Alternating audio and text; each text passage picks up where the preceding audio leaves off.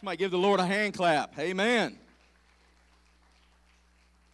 I was watching that sermon bumper, and you probably don't realize it, but those things that are being said up there are the points that our study is going to take us through, many of which I've referenced already, but we are on week 3 of our preaching through the book of James, and James talks about all of those things that are up here on the screen. And one of them that I saw this morning is what we're going to talk about specifically this morning.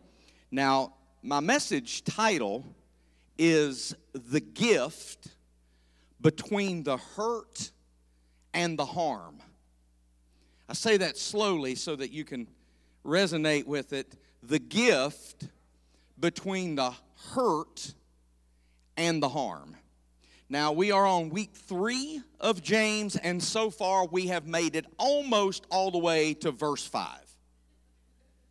But we're going to pick up the pace a little bit this week. We're not going to spend 4 years in these 5 chapters. I promise you, we are going to pick up the pace. The reason that I have called and titled this message series, Unsafe Places, is because James makes us deal with some things that we would rather not talk about in church. He makes us confront some things that would otherwise go unconfronted because they're uncomfortable. Because he talks about relationships between one another, but he spends a lot of time talking about our relationship with God. And because James is the kind of sarcastic, blunt, cut to the chase, kind of workmanlike mentality and personality, he just gets right to the basis of things. He doesn't have a lot of theology. He doesn't have a lot of doctrine. When I was in Bible college and learning how to break down Scripture, James breaks most of the rules. He doesn't use a lot of poetic things. He doesn't use a lot of foreshadowing or any of that. He cuts right to the chase. He gives it to you straight, and he's pretty blunt with his announcement of who Jesus is.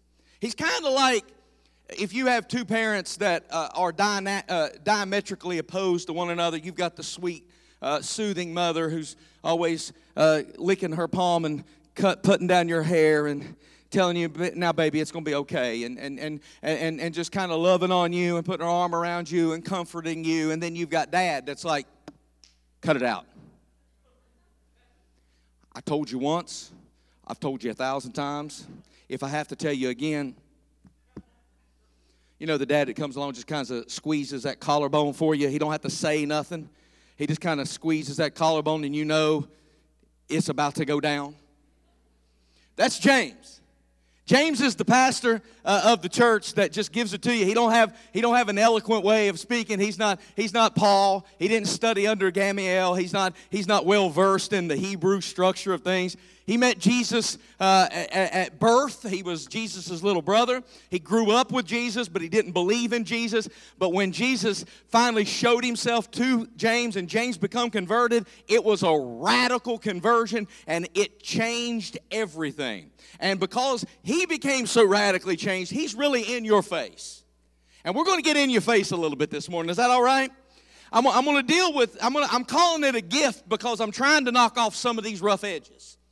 As a matter of fact, in a few weeks, we're going to deal with a subject that James is going to take us through. And I am so nervous about that sermon. I've already wrote the sermon that I've got a couple of people that are going to be making a skit for me, and we're going to record it and put it on because I'm trying to bring some laughter to these messages because James is so straightforward that sometimes he's like a bulldozer, and we have to bring some brevity to it. So this morning's message, we're going to be dealing in James chapter 1. And we're going to eventually get to James chapter 1, verse 5, but I'm going to kind of go backwards this morning, if that's okay, because my sermon is the gift between the hurt and the harm. So I need to deal with the hurt and the harm first so I can come back and catch the gift. Are you with me? Let's talk about the difference between harm and hurt because they sound a lot alike, don't they? If I told you that I was going to hurt you, you would say, don't harm me, and you would think that we're talking about the same thing. So let's talk about the difference between the harm and the hurt. A hurt is an emotional, physical, or psychological pain A pain. Don't look at your neighbor, look ahead. A pain. Your neighbor's not the pain. It's an emotional, physical, or psychological pain. While harm is an injury, damage, or a detriment. In other words, hurt relates to pain that you feel. Harm relates to damage. Hurt is when something feels broken. Harm is when it is broken. Are you with me? So the last 2 weeks, we have been dealing with hurts. We have been dealing with the hurt of trials. Hurt is painful. Let's get that up front. Hurt is something that you feel. Your trials are painful. Please stop being so super spiritual that you can't admit when life kicks you around a little bit. We have gotten this mindset that once we get saved, we can't admit that anything is wrong anymore or we make Jesus look bad. But hurt is painful. Your trials are painful. When you get hurt, you have a tendency to wince, do you not? But how many of you know that pain, thank God, eventually goes away? Okay, pain goes away. But now we're being introduced to something worse than the hurt. Something that leads to a more permanent problem. This morning we're going to deal with something that is beyond pain because it causes damage. It causes you injury. It is harmful. And the word that we're going to talk about this morning that causes you harm is temptation. Let's look at James chapter 1, beginning with verse 12. God blesses those who patiently endure testing and temptation. Do you notice how James puts those two things together? We have already dealt with testing. We've been talking about trials, how they cause you pain, right? But now we're going to talk about something beyond testing. He says testing and temptation, the hurt and the harm. See, testing is hurtful. It causes you pain, but pain subsides. Put some ice on it. It'll get better in time. But harm is injury prone. It causes you long-lasting injury. That's what temptation does to the soul. Afterward, James says, they will receive the crown of life that God has promised to those who love him. And remember, when you are tempted, do not say, God is tempting me. God is never tempted to do wrong, and he never tempts anyone else. Temptation comes from our own desires, which entice us and drag us away. Do you hear those action verbs? That's why I'm calling this the harm, because it entices you, it entraps you, and drags you away. These desires, look at verse 15 with me, give birth to sinful actions. And when sin, which is the baby that was birthed out of desire, when sin is allowed to grow, it has a baby called death. So the trials of life, which we write songs about, are painful. But temptation takes your pain to a whole other level. Because temptation is pregnant. And it is pregnant, listen what it says, these desires give birth to sinful actions. Temptation is pregnant with a worse version of you. A sinful version of you. A version of you that looks at God and says, I know what you want me to do, but this is what I'm going to do. So when, the reason this is the gift between the hurt and the harm is because trials hurt you.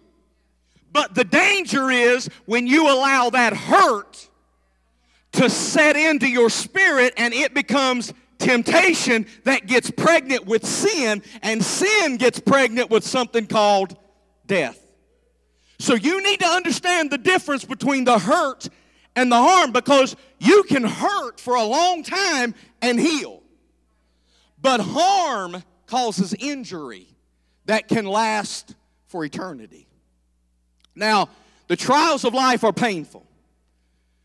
But we're going to go from hurt to harm if we don't find the gift that lives between them. And maybe James understands temptation because he heard his older brother talk about temptation. Do you remember Jesus being in the wilderness? Do you remember Jesus being in the wilderness being tempted by Satan? And if he would have heard Jesus preach about temptation, he knows that temptation comes in three places: when you're tired, when you're hungry, and when you're weak. When Jesus was in the wilderness, he had fasted for 40 days. He had not had any food. He had not had any water. He was hungry. He was tired. And he was weak. And that's when the devil showed up. Can I tell you that the devil hasn't changed his methods any? That when he comes looking for a place to tempt you, that's the same place he looks. He looks when you're tired. Tired like Eve was. Pastor, I'm tired all the time. I'm not talking about just being physically tired. See, some of you are tired like Eve. Eve got tired of following orders. Oh, y'all just going to look at me in that tone of voice? Eve got tired of following orders that didn't make sense to her. Oh, you don't do that. Listen, I'm tired of eating dinner alone. I don't see why I got to wait for somebody to come along that loves Jesus. So I'm just going to go out on a date because I'm tired of eating dinner alone. God hasn't brought me my man yet. God hasn't brought me my woman yet. And I'm tired of not being appreciated. So I'm going to do this because God hasn't done. I'm tired of them not showing me any respect at the house. So I'm going to go find me a relationship where I get some affirmation. I'm tired of all them people at that church looking at me the way they look at me. So I'm just going to go out to the bar because the people at the bar love me and appreciate me for who I am. See, when you get tired of following rules from heaven that don't make sense to you, temptation is there. How about when you're hungry? Oh, I'm not talking about you want a quarter pounder. Because Jesus tells us in Matthew chapter 7 on what we call the Beatitudes, he says, if you hunger and thirst for righteousness, you will be filled. Can I tell somebody this morning, you hungry for something? And if you're not hungry for righteousness, you're going to get filled up on something. And the world is full of stuff to feed you. So if you're not hungering after righteousness, be careful, temptation's there. Or how about when you're weak? Do you ever wonder why it is so hard to get all them kids dressed on Sunday? Have you ever wondered why it is so hard to get out of bed on Sunday? The rest of the week, you're up, reporting for duty. And Sundays, everybody's dragging. What is taking her so long in that bathroom? The car don't want to start. The driveway needs, I shoveled snow 4 times yesterday off the same sidewalk. And on Sundays, the snow is always deeper and it's always colder and people are always lazier and it's always harder to get them together. Why do you think that is on Sunday? Because there's something that's working against you. It's causing you to get weak, and you don't notice weakness except when you're weak. Let me explain something to you. Have you ever noticed how you can binge watch 9 hours of Netflix, but you can't spend 9 minutes praying? Like you've done ate the whole box of Twinkies. You have watched the whole season of whatever show it is. And got crumbs all over your shirt. There's an oil stain. You're not sure where the oil came from. I mean, you are in yesterday's clothes. You smell like a rotten tomato. You have sat there and you have binge watched the whole thing. Never got tired. Never got upset. Never had a notion to do anything else. But when you're praying, my knees hurt. My back hurts. I wonder who's that on the phone. I wonder what the dog is barking at. What is that noise coming from the other room? You're constantly struggling. Why? Because the spirit is willing, but the flesh is weak. This past couple of years has done a number on people, especially God's people. So we still got a lot of complex things that are happening, and people are processing both in the present and in the future. You've got anxiety about decisions that you are trying to make right now, but you're also trying to prepare for what's going to happen tomorrow. But you have learned over the past couple of years you can't prepare too far ahead because things change pretty quickly in the world we live in. Now, the counselors tell us that there are 4 categories that cause anxiety. Are you ready? These are the trials that causes the greatest anxiety in the brain. They are health, safety, politics, and relationships. Has anybody noticed, like I noticed, that we've had some health and safety issues recently on planet Earth that caused some political conflict and caused some trouble in our relationships? Look at what verse 15 says in James chapter 1. These desires give birth to sinful actions, and when sin is allowed to grow, it gives birth to death. So what he's saying is this. When you're under pressure, when you're in a trial and your brain has a lot of anxiety, it is trying to process information and make decisions to keep you safe and trying to control the future and protect everybody that you love and care about. But there is something in you that is now more vulnerable to temptation because the hurt causes you so much pain that it makes you vulnerable to the harm. The enemy couldn't get you if he didn't first get you in a weak position. You have to first be hungry, or you have to be weak, or you have to be living in rebellion. And the devil sees his opportunity, and he brings temptation. Are you still with me? So we're seeing it in the world today. Ever since COVID made the world shut down, people are under pressure. And do you know what they're telling us?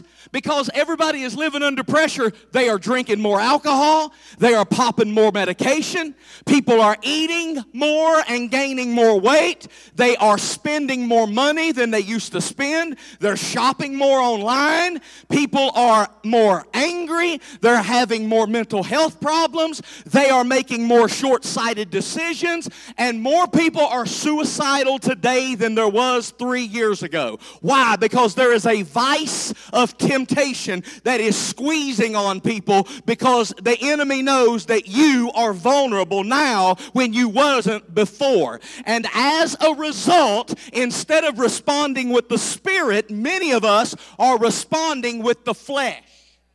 So because we are feeling the hurt, we're adding to the harm.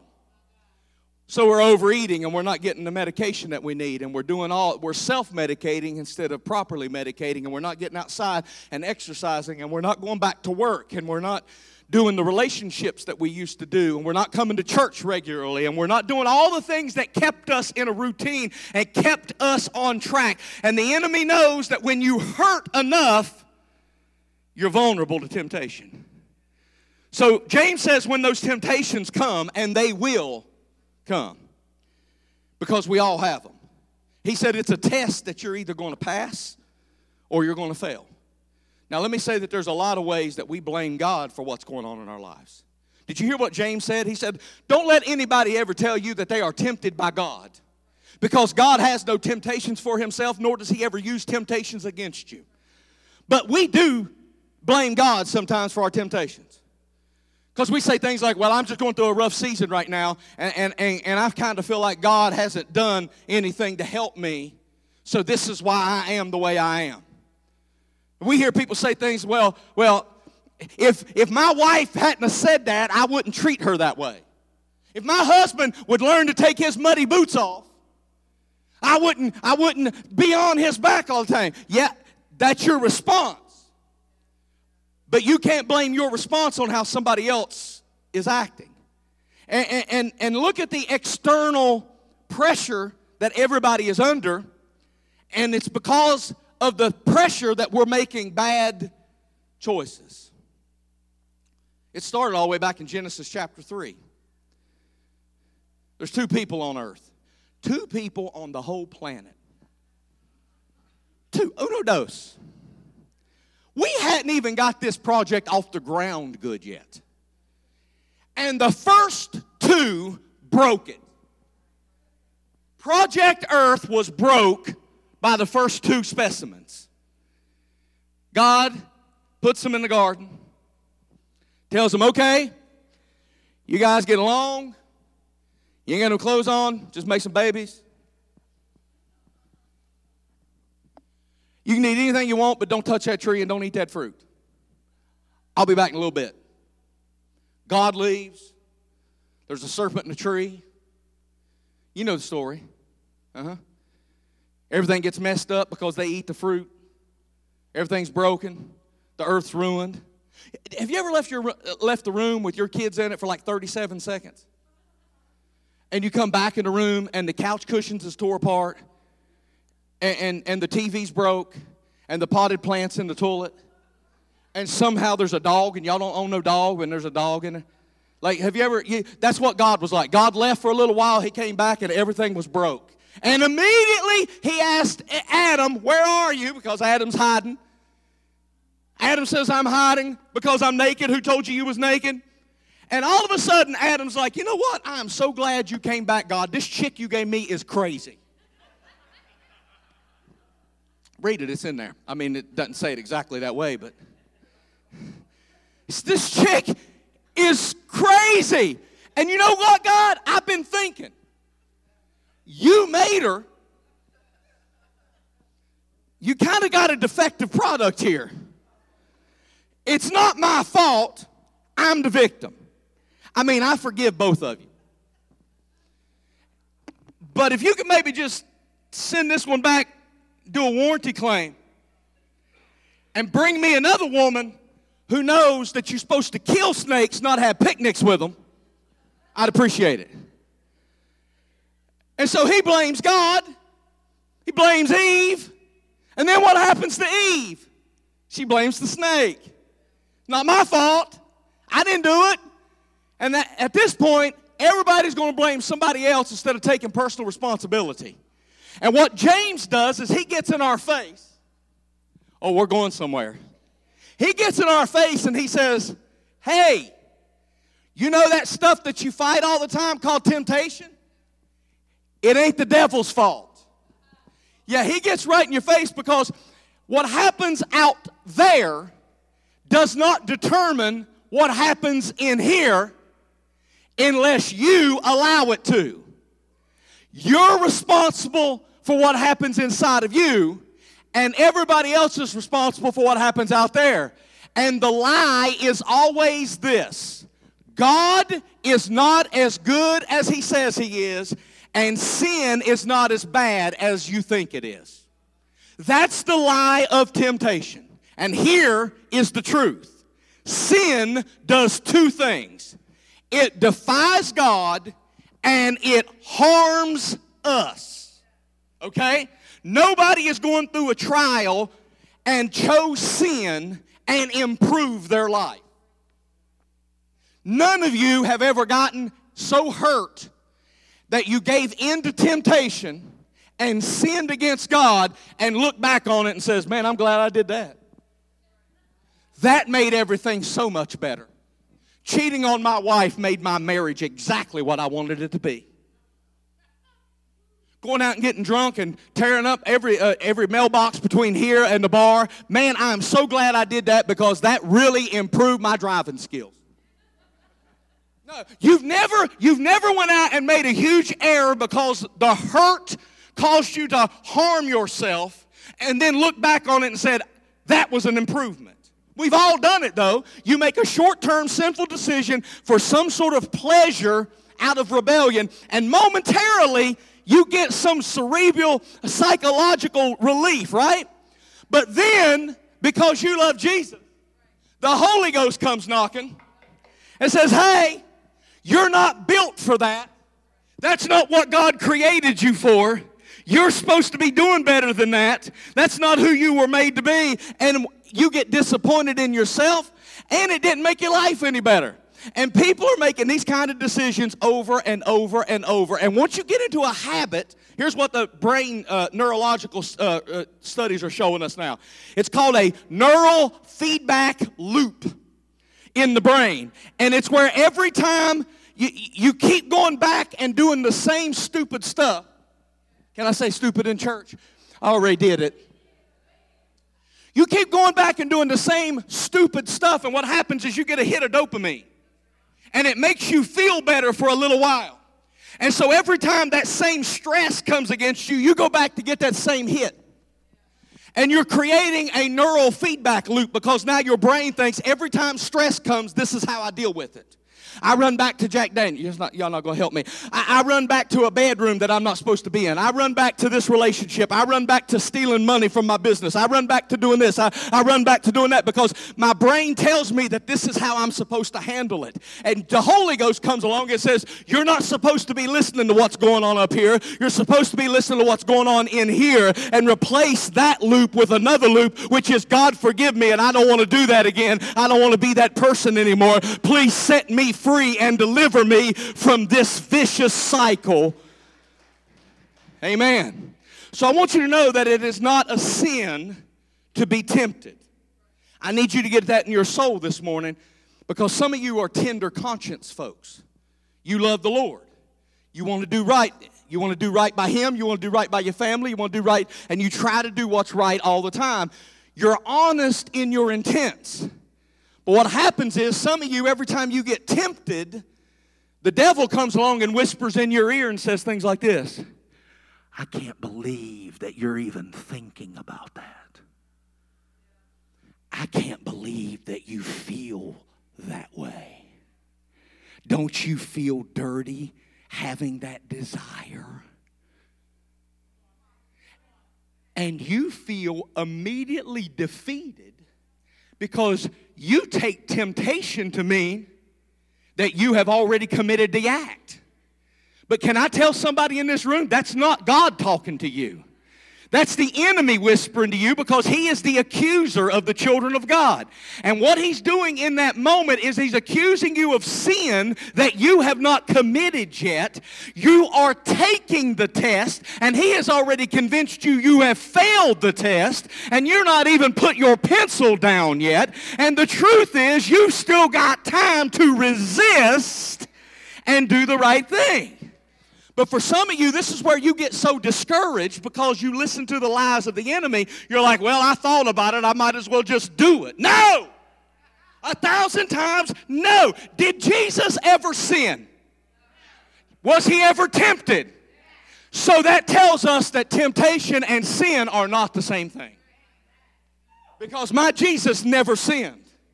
However, he was tempted in every way. So temptation and sin are not the same. So we can't blame God when we have temptation. That's what James says. And if we can't blame God, whose fault is it? Well, this is going to sting a little bit, because what James says is, it's your fault. Boy, this is not very 2022, is it?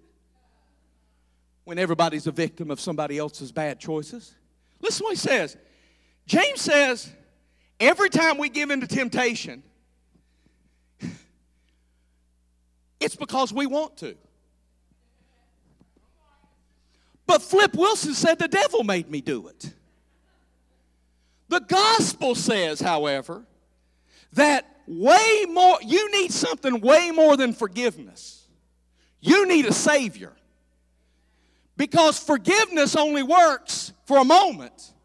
And you go right back out and conduct yourself in the same manner and do the same sins over and over again. Why? Because James is teaching us that in your DNA is the type of person who wants to eat the fruit off the wrong tree. In the very makeup of who we are is somebody who doesn't want to obey God. So if you listen to the world and you listen to the talk show hosts, they will tell you, you're okay. You're not that bad. But let's see what the Bible says about us. Psalms chapter 51, have mercy on me, O God, because I because of your unfailing love, because of your great compassion, blot out the stain of my sins. Wash me clean from my guilt. Purify me from my sin, for I recognize my rebellion. Whose rebellion? My rebellion. It haunts me day and night. Stop right there. And I'm not there yet, but I want to stop right there. When's the last time what you did haunted you? No, I'm being serious. I know you got mad at the husband and that kept you up at night. I know some of you are mad at Washington and you lose sleep over them. Your blood pressure goes up over your boss. The people you're driving behind. I know those people make you lose it. But when was the last time you were haunted by the choices you made? When's the last time you stayed up at night agonizing over what you did to you, not what they did to you? And here's why we should. Verse 4, against you and you alone have I sinned. I have done what is evil in your sight. And then look at this. You will be proved right in what you say, and your judgment against me is just. You know what David just said there? He said, God, whatever you accuse me of, you're right. That's why, listen, I learned a long time ago, I don't have to defend myself. When people come to me and they say, well, I just think that you are a such and such and a so-and-so, I'm like, you don't know half of it. Hey, can I be honest in this church? I'll be the only honest Christian in here. I'm not as holy as some of y'all. Y'all pray for me. Because I'm being honest with you. When they come to me and say, well, I just think that you're smug or you're arrogant or you're... I said, you don't know the half of it. Because every sin is available on the inside of me, and I recognize that. I know that I have the ability to ruin my life, and it all lives on the inside of me. My human DNA is always drawn to things that God don't want me to have. That's why I can't operate with my carnal mind, and I have to relinquish myself to the spirit man so that I don't give in to the temptations that are constantly tugging at my soul. So the culture says you're not that bad. God said you're so bad that there's absolutely nothing you can do to save yourself. Only Jesus. So this is incredibly discouraging, right? You got up, fixed your hair, came to church today, and a guy stood in the pulpit and told you you're a terrible person. But this is one of the times that we have to go through bad news to get to good news. Because if we leap right into the good news, we don't realize why the good news is so good. You don't realize why what Jesus did for you is so valuable until you realize how badly you needed Jesus to do what it was he did. If you don't realize that there was no way you was ever going to earn your way to heaven, you won't realize why it was so important for him to do what he did and why he was so good. Because you get to be justified by the life he lived, because he became condemned because of the life you lived. And that's the value of the cross. Yeah, so James is just trying to teach us here that you're so broken you can never fix yourself. But he is such a good Savior that he has done what you couldn't do. And that's why you need a Savior. While you're helpless, you're not worthless. Because he who the Son sets free. I came up with a chart that I want to show you. Okay? Some of you are probably going to take a picture of that. James is telling us, just leave that up for a few minutes if you would. James is telling us that sin always starts at the bottom of who you are as a person. Okay? The hunger you have. He uses the word desires. That's what you want. James said, if you gave in to temptation, it's because it was something you wanted. You have a desire for that thing.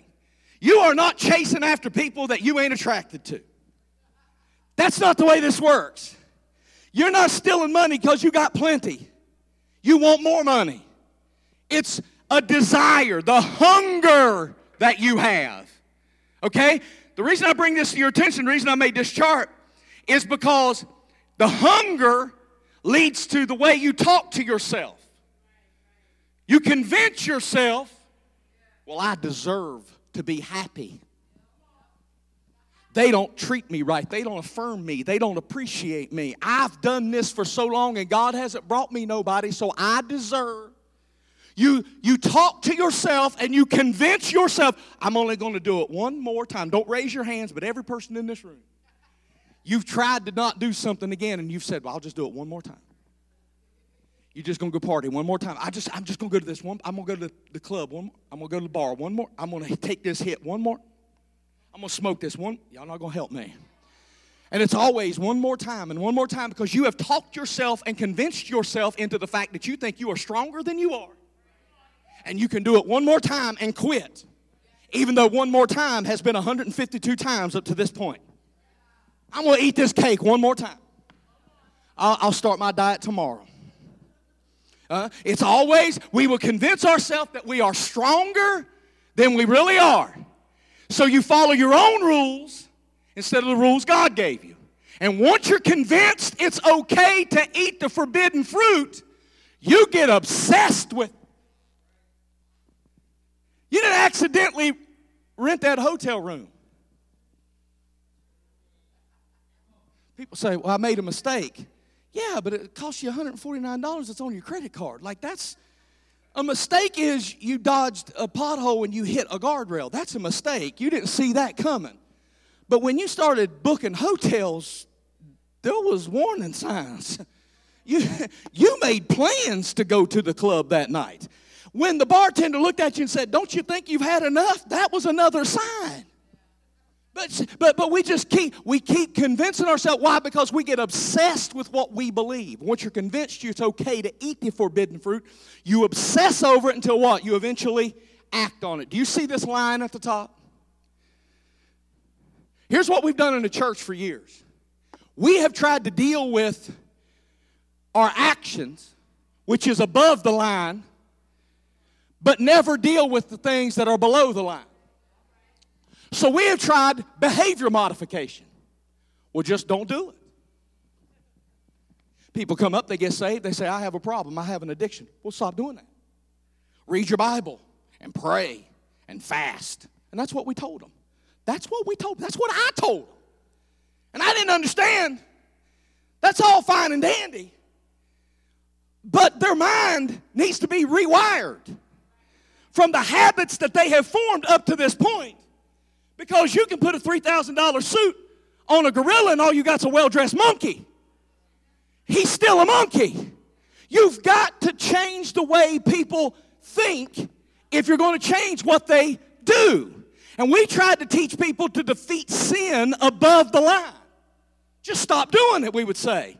Tie yourself to the couch on Friday nights if you have to, so you don't go out to the club. But that's not how you defeat sin, because whatever you're doing above the line only happened because of the stuff that you have below the line. Is this helping anybody? In other words, church, if you didn't want it, it wouldn't tempt you. But somewhere in here, you want it. Somewhere in here, you have a desire for the forbidden fruit. Somewhere in here, there is something in you that wants what God says don't touch. Hello. It is quiet in here today.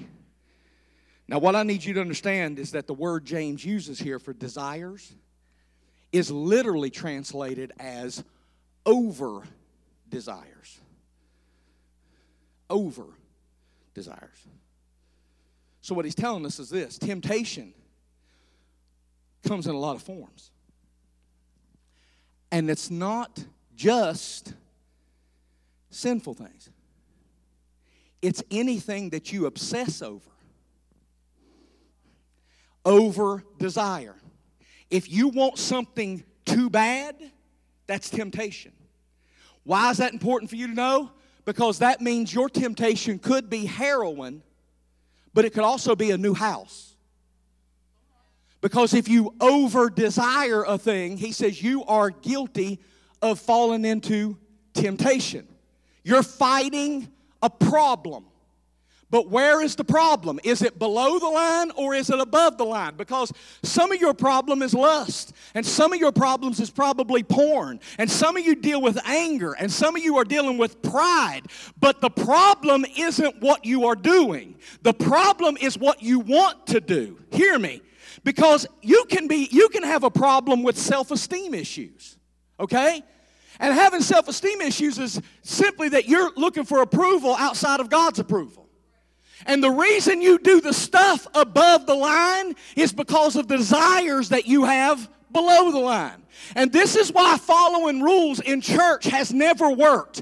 Because listen, you can be as lost in the bar as you are in a Bible study. I know that don't set well with some religious folks, but as hard as it is for us to face the fact that we have darkness on the inside of us, we will never be able to overcome the power of sin in our life until we realize why we want what we want so badly that we are willing to act on it. And hear me, you can trace every sinful act in your life to one decision. And that decision is the thing that you want most in your life. And if you can ever figure out why you do what you do, you can stop the sin. He gives us examples of fishing. James does. He said there's two things you need to fish. There's a hook and there's bait. And the difference between fish and us is that fish don't have a rational mind. They have instinct. When they see bait, they don't pay no attention to the hook. You, on the other hand, are supposed to be thinkers. So when you see bait, you're supposed to look at it from different angles and say, he's fine and all, but look at that hook he got in the middle of him. When they call you and when they hit your phone and say, hey, we're going to meet at 6:30. You look at that thing and you say, oh, if I turn it that way, I can see a hook in it. And that hook's going to leave me with a hangover and some bad decisions in the morning that I'm going to regret. See, if you are just an instinctual fish, you'll take the bait and don't notice the hook. But James is telling us that you're supposed to pay attention to the hook. And here's the deal. Different fish like different bait. And different people like different temptations. And sometimes what happens is we sort of judge people because they fell for their bait, when we don't really do nothing but make excuses about ours. Well, I can't believe you drink all the time. Well, I can't believe that you're judgmental and so religious, so there we're even. I mean, don't judge my bait when y'all not going to help me right there. See, we got our own thing. We all have our own. Look at your neighbor and say, we all got a thing. Yeah, we all got a thing. We all got a thing. So don't judge my thing because you got one too. And the bait may be different than yours, but it's not about the bait. You know what church is about? It's not showing each other their bait. It's helping each other find the hook. That's what church is supposed to be about. Church is not about pointing at everybody else's bait because we all got something. What church is supposed to be about, what the body of Christ is supposed to be about, is helping expose the hook so that nobody wants to take the bait anymore. Why don't you give the Lord a hand clap right there? Satan is willing to give you a little bit of pleasure to inflict harm on you. So if you're ever wondering why sin feels so good for a little while, it's because he's willing to allow you a little bit of comfort and a little bit of pleasure, because he understands that the long-term effects is sin is pregnant with death. But keep reading. You'll find out we're not helpless against temptation. Verse 16, James chapter 1, verse 16. Don't be misled, my dear brothers and sisters. Whatever is good and perfect is a gift. Somebody say the gift. Look at your neighbor and say, right there's the gift. I've been preaching all morning to get right here. See, the hurt and the harm. There's a gift between the hurt and the harm, and this is the gift. Here it is, a gift coming down to us from God our Father, who created all the lights in heaven. So what is the gift? In order for us to find the gift, we have to go back to verse 5.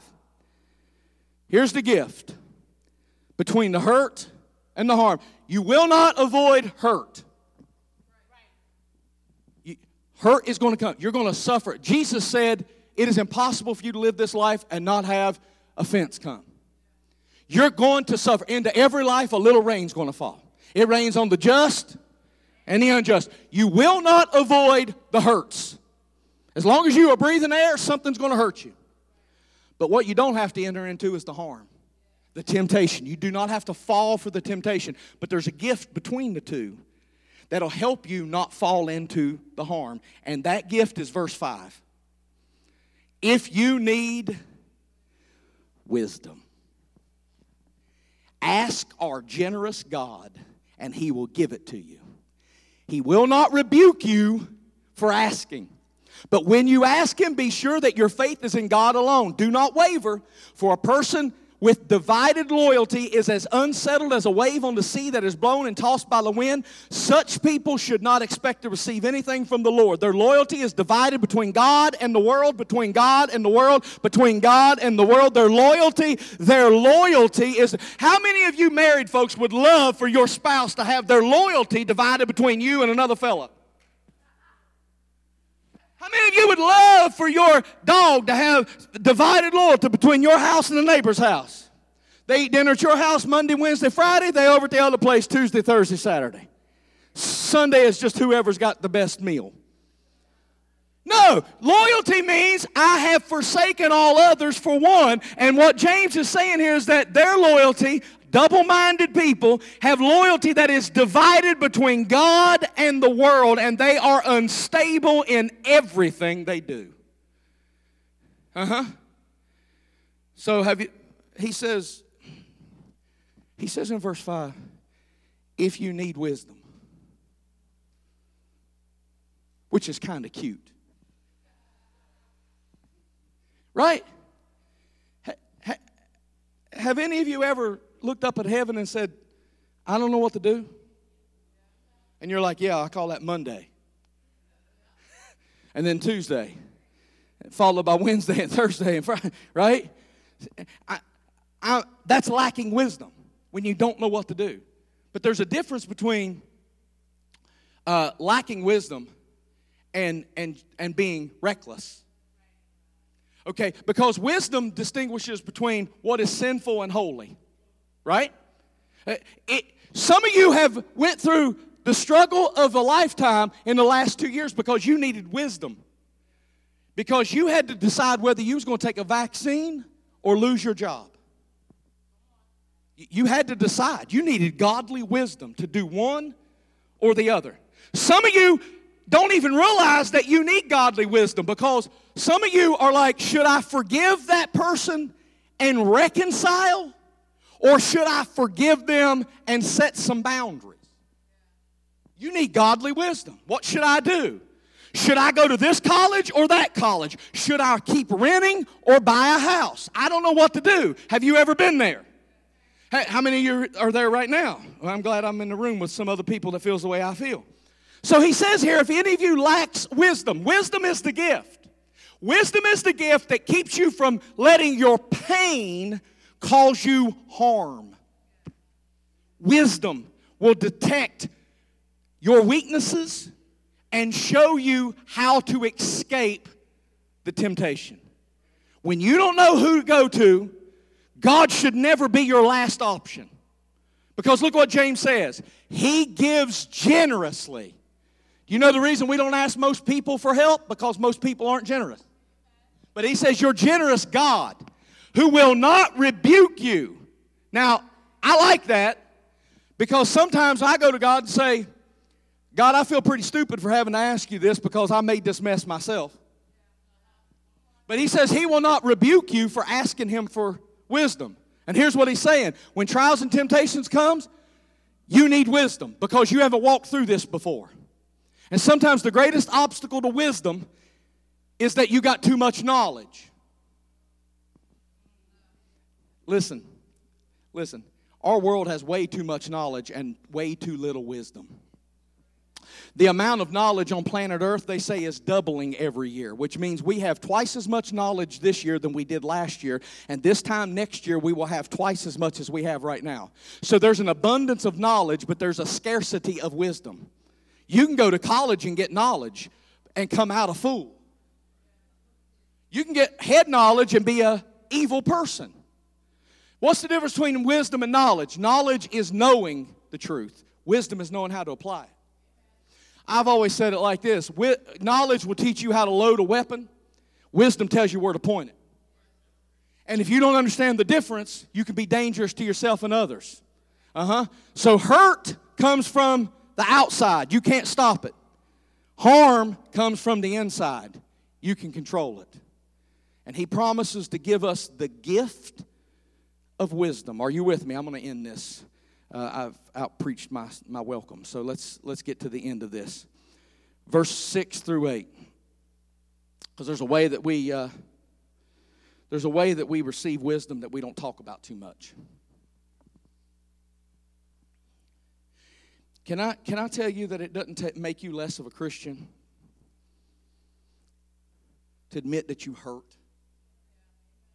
It does not make you less of a Christian to admit that you're not Jesus. We all hurt sometimes. Verse 6 says this, but when you ask Him, be sure that your faith is in God alone. Do not waver. For a person with divided loyalty is as unsettled as a wave of the sea that is blown and tossed by the wind. Such people should not expect to receive anything from the Lord. Such people should not expect. I don't care how many times they repost something on Facebook to get blessed. These people should not expect to receive anything. Anything. Their loyalty. See, it's not about God loving them. It's not about God not loving them. It's not about God being able to or not being able to. It's about their loyalty. Their loyalty is divided between God and the world, and they are unstable in everything they do. So when I first got into church, I used to hear preachers preach on this verse, and they used to talk about, if you have any wavering of your faith, don't expect God to answer any of your prayers. Like if you wasn't 110% sold out and believed everything all the time, you should never expect God to answer your prayers. Here's a problem with that theology. You're not perfect. Guess what? You are unwavering.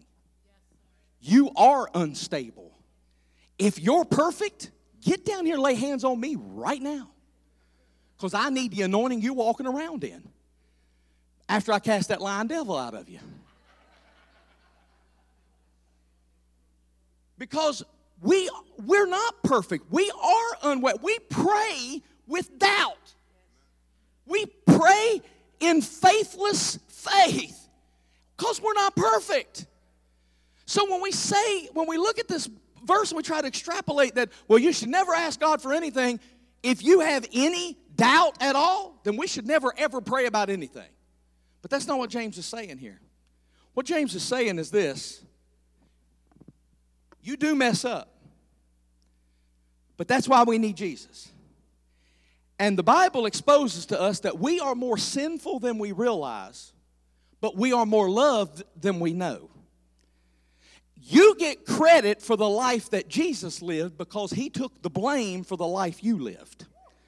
So the Christian life is not about proving that you have no flaws. The Christian life is leaning into the work that Jesus has done on the cross. And when you mess up, you realize it's not the end of the world because you can't mess up enough to mess up what Jesus Christ did on Calvary. So here's the truth about the problem with double-minded people. He says their loyalty is divided between God and the world. And those people should expect to receive nothing from God. I'm going to give it to you. Can I just give it to you in hillbilly vernacular version?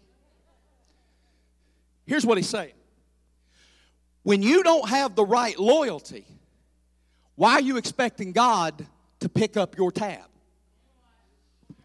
He says their loyalty is divided between God and the world, which means this. They may be coming to church. They may be paying tithes. They may be trying to say they're serving the Lord. And they're asking God for something. But they're open to other options if God don't move fast enough. Like, I'm praying God will send me a companion. But if God takes a little longer than I'm comfortable with, I'm tired of eating dinner alone. You know, Hagar's got a tent I could stagger. There's some other folks out there, and maybe he's not Mr. Right, but he can be Mr. Right now. Can't be with the one you love, honey. Love the one you're with. I prayed and God didn't answer me. I don't see why I got to keep waiting to be happy. Everybody else has somebody. Your loyalty's divided.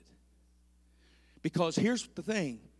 You don't hate the world enough to love God with everything.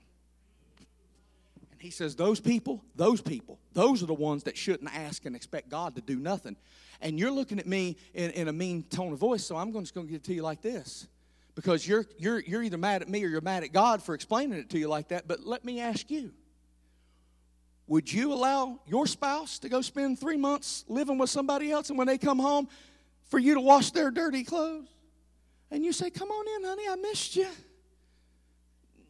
There'll be some knots on some heads.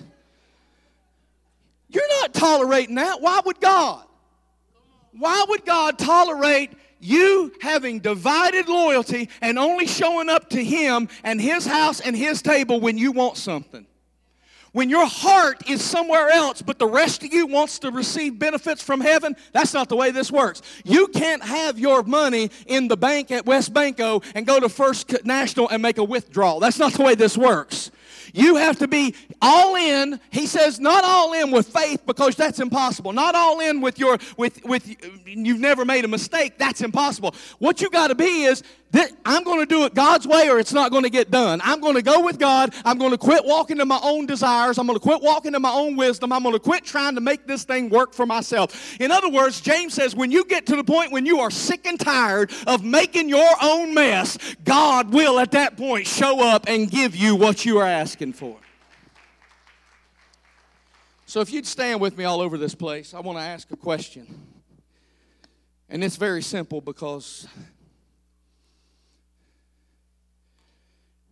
there's only going to be a few people that's going to be bold enough to make the trip.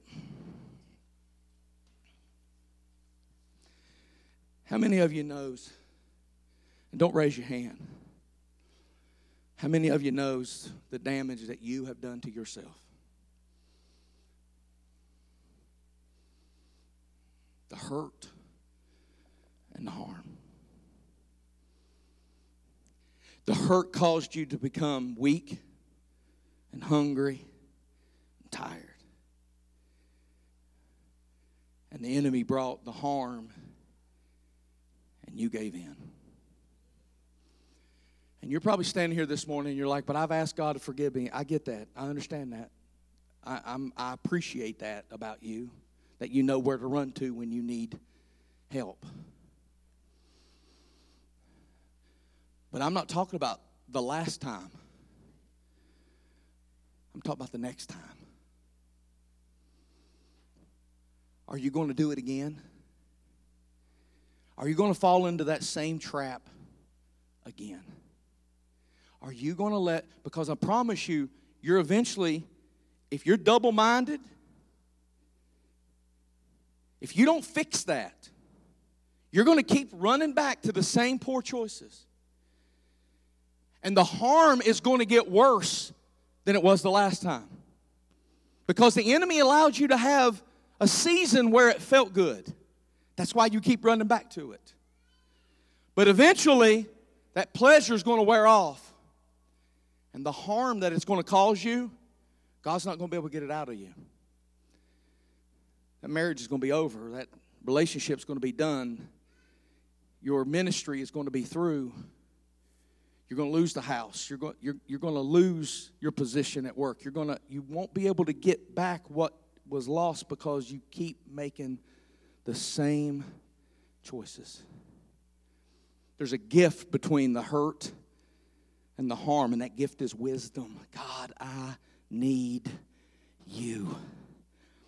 I need you, God, to show me how to resist these temptations. I need you to show me how to not fall into these same patterns. My mind has only got one recourse, God. Every time something bad happens to me, I run and find that drug dealer. Every time she doesn't treat me right, I get online and start chatting with that girl. Every time that my kids start acting up, I go into the bathroom and I binge drink and I black out so that I can feel better. God, I'm tired of this same routine. I've been double-minded. I've been trying to spend my time loyal to you on Sundays and when I get in a bad way, but the rest of the time I don't wait on you and I have other purposes and I've got other plans and I think I can outsmart you and outrun the devil. And God, I'm just tired of this pattern. I need you. I need wisdom from heaven. Because I'm afraid, God, that if I don't get this out of me and I don't start making different choices, that the next time the harm is going to be so bad that I'm going to regret it for the rest of my life. If that's you, step out and come to this altar. If that's you, I know, Pastor, you're asking a big, I'm asking a big thing. You got to be bold sometimes to get rid of this stuff. This is a lifetime of bad decisions some of us are carrying around. A lifetime of poor choices. I have done this over and over and over and over, but he who the Son sets free is free indeed. And I'm declaring victory over folks this morning that come to this altar. My God in heaven, if I got any staff in here, if I've got any prayer team members, if I got any Stephen ministers that's in here that can come up and help us pray, because I'm just going to keep the altar call coming.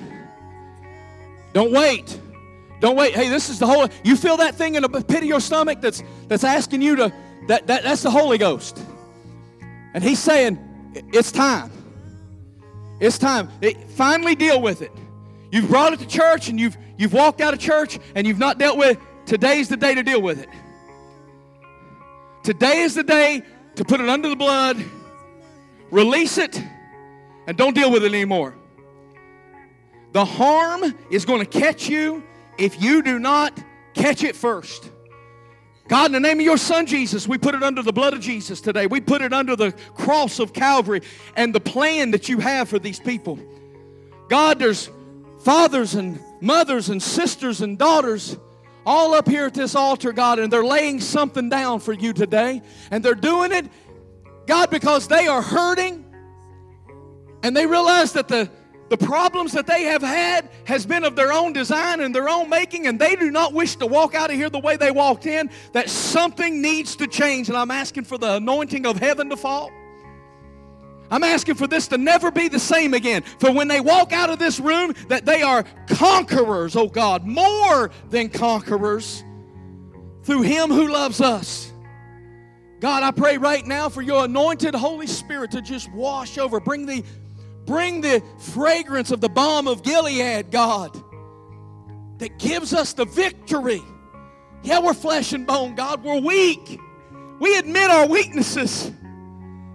We admit, God, that our desires are not always fastened on you and that we sometimes need you to point it out to us.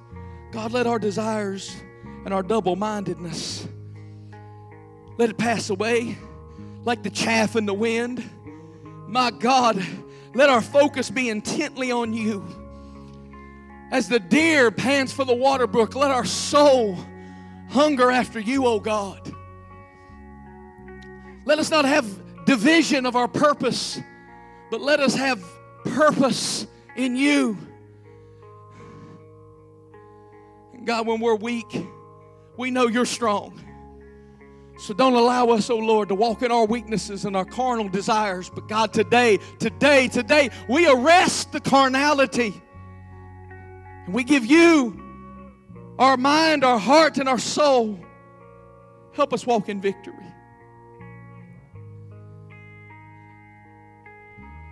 Before we do more harm.